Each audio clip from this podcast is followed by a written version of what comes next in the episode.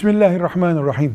Bir erkeğin eşi, bir kadının eşi Allah'ın nimetlerinden bir nimettir. Hele kadın erkeğe Allah'ın en büyük nimetlerinden bir nimettir. Bütün nimetlerin kıymetini bilmek için ne yapıyorsa insan, eşinin kıymetini bilmek için de öyle yapmalı.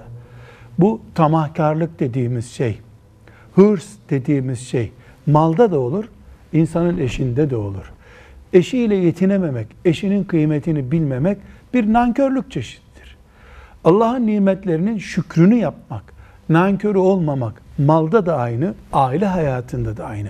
İlave olarak Müslüman eşini nasıl görmek istiyorsa, o görmek istediği tarzı kendi sağlamalıdır.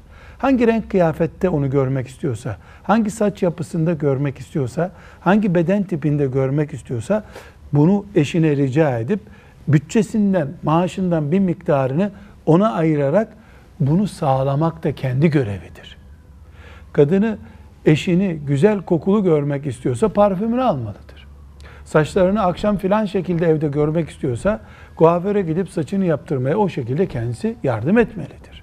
Kadın için de geçerli bu, erkek için de geçerli bu. Hem katkı sağlamayıp hem de hep güzel olmasını arzu etmek yanlış bir yöntemdir. Velhamdülillahi Rabbil Alemin.